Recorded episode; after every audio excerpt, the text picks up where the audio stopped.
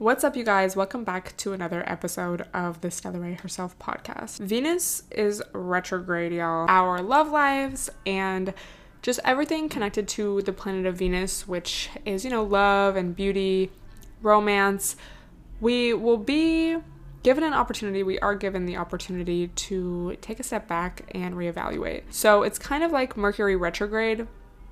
I mean, in the sense of like it's a retrograde. So with Mercury retrograde, which I think is coming up end of August, it's not a thing to fear though. And I feel like I've seen a lot of posts, a lot of tweets and TikToks about like, oh my god, Venus retrograde, like, oh my god, ruining everyone's relationships.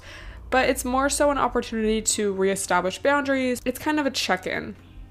And I think if you practice awareness and self reflection, then you'll be fine, bitch. This Venus retrograde is in Leo, and apparently, the last time Venus retrograde was in Leo was summer 2015, which, what an iconic time. You know, I've seen comments where people have been like, that was actually the worst time of my life. Um, so it's worth looking back to that period of your life and, you know, like where were you romantically during that time? How was your relationship with yourself? Because, you know, Leo is the sign of the sun and of the self. So this is a great time to celebrate yourself and especially as we are about to get into leo season what is it next week or the week after um we're already going to be kind of thinking about those themes. So i would say the main takeaway from venus retrograde in leo for me is putting yourself first which we i think i discussed that last week and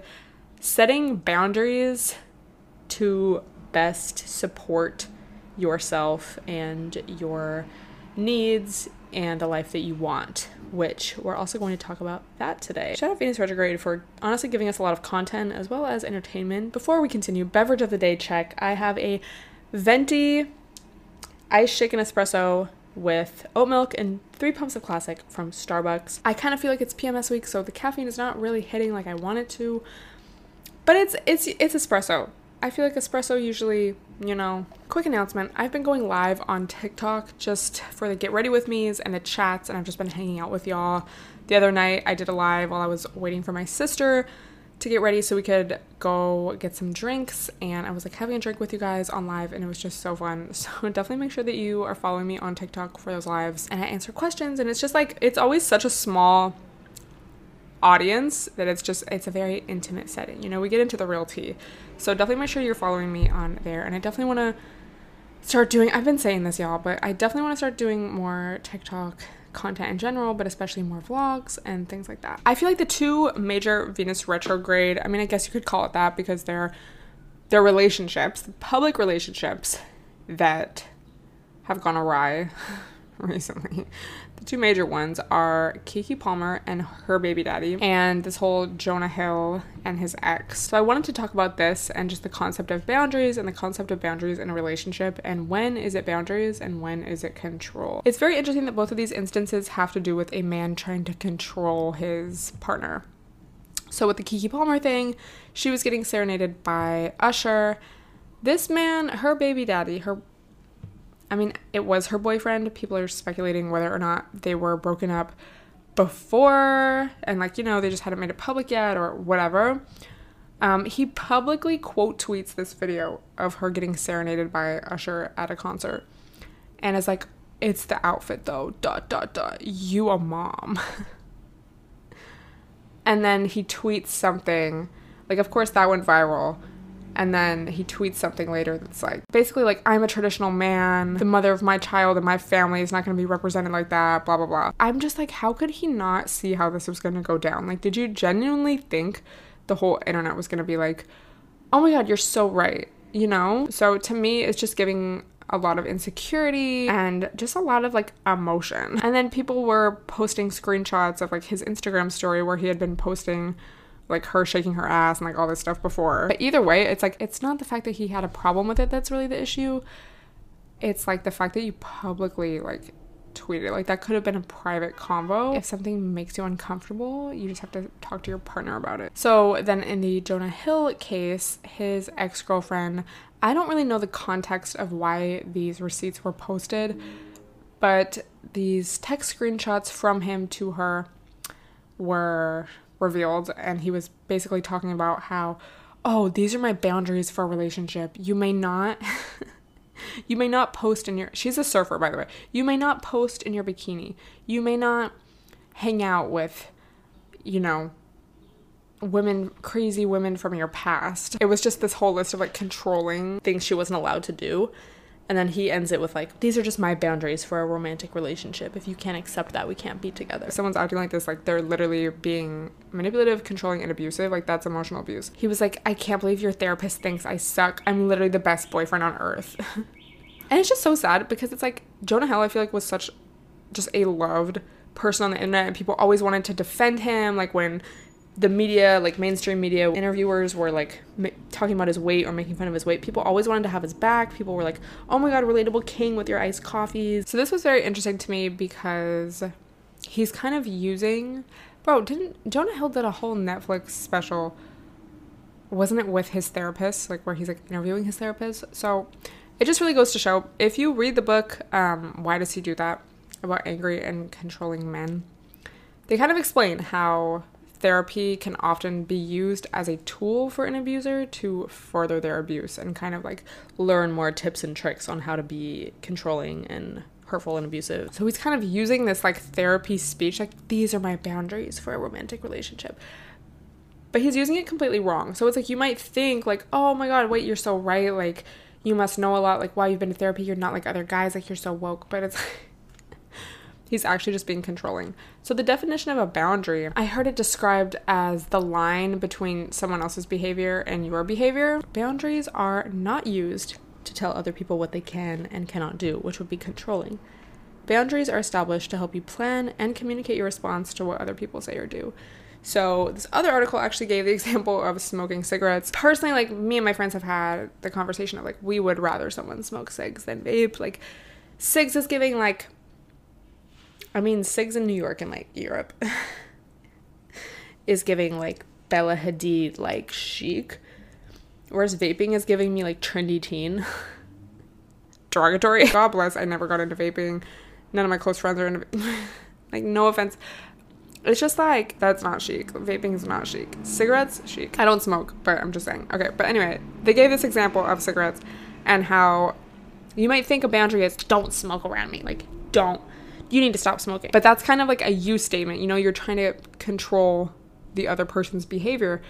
If someone's an adult, bro, you can't control their behavior. What you can do is control your own behavior. So a boundary, which is more like an I statement, is something like if you smoke, I will remove myself from the situation. I will leave the room. You're establishing the limits for your own good, not to control them. So I was really trying to think like how would you even and I was talking about this on my podcast IG, on my story.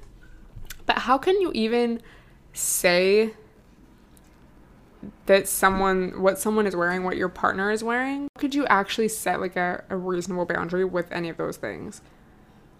Because trust is the basis of a relationship. So if you're saying like you you may not be friends with these people or like you may not wear a bathing suit. It's like I think that boils down to lack of trust because it's like okay like if i'm hot and i wear a bikini like obviously people are going to look at me like i may get more attention. That attention has nothing to do with me and like my actions and like whatever. So it's like if you trust me it's like if you're with that baddie you have to know like what comes along with that. So like what it hurts your feelings when other people look at me? That's out of my control it hurts your feelings if I'm friends with I don't know, women that like to party. I'm not like going out and cheating on you or like I'm not like out partying. Like it's like so I just really unless there was like a specific instance, it's like you're literally just trying to be controlling to prevent an, an issue that isn't even there, you know? And so that's why I think like trust goes a long way. If you're setting a boundary, Ask yourself Am I asking for what I need in a clear, direct way? Like, what is it that you need, Jonah Hill? Do you need reassurance? Do you need a lobotomy? Will doing this ultimately make the relationship better and provide a safe space for me? I think telling your girlfriend what to wear is not really creating a safe space, personally. is this coming from a place of self awareness and calm, grounded energy? Obviously not. Like in both of the situations, the Keke Palmer situation and this situation, like obviously not. It's coming from control, jealousy, anger. If the other person respects this boundary, will I feel a sense of gratitude and renewed energy to find a solution? Um, no. if any of these answers are no, if you're not asking for what you need, only telling them what to do, if it's designed to punish the other person or teach them a lesson, if it feels defensive, impulsive, or heated, if it feels self righteous or like winning when they comply, you're not setting a boundary, you're engaged in manipulation. So, yeah, if you get the slightest hint of any of that energy from someone that you're dating or someone that you have a crush on, definitely run in the other direction because that's not behavior you personally can change in someone, let alone a grown man and like oh like don't even think like if this is your boyfriend if your boyfriend's doing this to you like don't think like oh well we can just go to couples therapy. He can just go to therapy and get better. Like he wants to be better. It's like he can do that on his own time. Like that doesn't need to be your man while he's like trying to change himself. Because number one you can't change a man. Number two therapy will only give them more tools. If someone's abusive that will only give them mo- more tools to be more abusive. If you are scared to set a boundary yourself in a relationship, whether it's a romantic relationship or with a friend, just know that, you know, it's okay to be scared, but ultimately, something like that will bring a relationship closer together if it's received positively. If it's a genuine boundary and the other person respects that boundary, that builds so much trust and just such a deeper connection between the two of you, you know. And if they don't, if it's a, again, if it's a true, genuine boundary and not control or manipulation, the other person does not respect it, then you kind of know, you know, what kind of person they are and how deep you can really take that relationship or if it's even a relationship you want in the first place. So much of growth, self-growth and, you know, growth just in life is about being okay with being uncomfortable and facing discomfort when you need mealtime inspiration, it's worth shopping Kroger, where you'll find over 30,000 mouthwatering choices that excite your inner foodie. And no matter what tasty choice you make, you'll enjoy our everyday low prices, plus extra ways to save, like digital coupons worth over $600 each week. You can also save up to $1 off per gallon at the pump with fuel points. More savings and more inspiring flavors make shopping Kroger worth it every time. Kroger, fresh for everyone. Fuel restrictions apply. And I think in a lot of instances, like, you know, setting a boundary or even receiving a boundary, it's like, would you rather face the short term comfort of, like, oh, let me not, over the long term discomfort of, like, never really having a deep relationship with anyone and, like, feeling walked all over? So Venus will be retrograde until September 3rd. the whole summer, Venus retrograde. But again, you don't need to fear, guys. It's just really a good time to reconnect with yourself, practice self love, and ask yourself what it is that you want. You know, what boundaries do I need to set or revisit? How can I change up my routine to best support myself? How can I show myself love and appreciation every day? And just remember, I think I was talking about this recently as well but it's funny it's funny when i like want to talk about a subject and then it's like something relates to it you know in the cosmos. But when you put yourself first and when you have good intentions not everybody may like you or agree with you or think that you're whatever. I don't know. I feel like honestly when you start doing well in life and you start having and really practicing self-love more people dislike you because most people don't have that and so when they see someone else with that, and that's not to be like, oh, like fuck the haters, but I think it's just genuinely true. Like when people see someone really living their best life, I think especially a woman, and thriving and like saying no, because a lot of practicing self love is disappointing people and not out of a bad, you know, place or like an angry place or, you know, where you don't want to like give. But it's like if you have in the past always said yes to people, always been there for other people at the cost of your own self and mental health and time, people are not going to like when you start putting yourself first. That just gives way to so many more opportunities where you will find genuine relationships and experiences and opportunities that are truly for your best self because you are presenting your best self and your most uplifted self and supported self to the world and that is who is who's manifesting. That's who's attracting the relationships that she wants and the opportunities that she wants and the experiences that she wants, you know, instead of someone who, you know, is insecure, doesn't put herself first, settles for the bare minimum. So that's all I have to talk about today.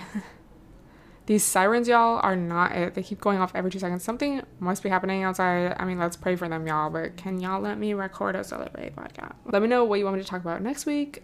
Don't forget to follow my podcast IG at Stella Rae Podcast and I IG story me a screenshot of you listening if you enjoyed. Bye, everyone.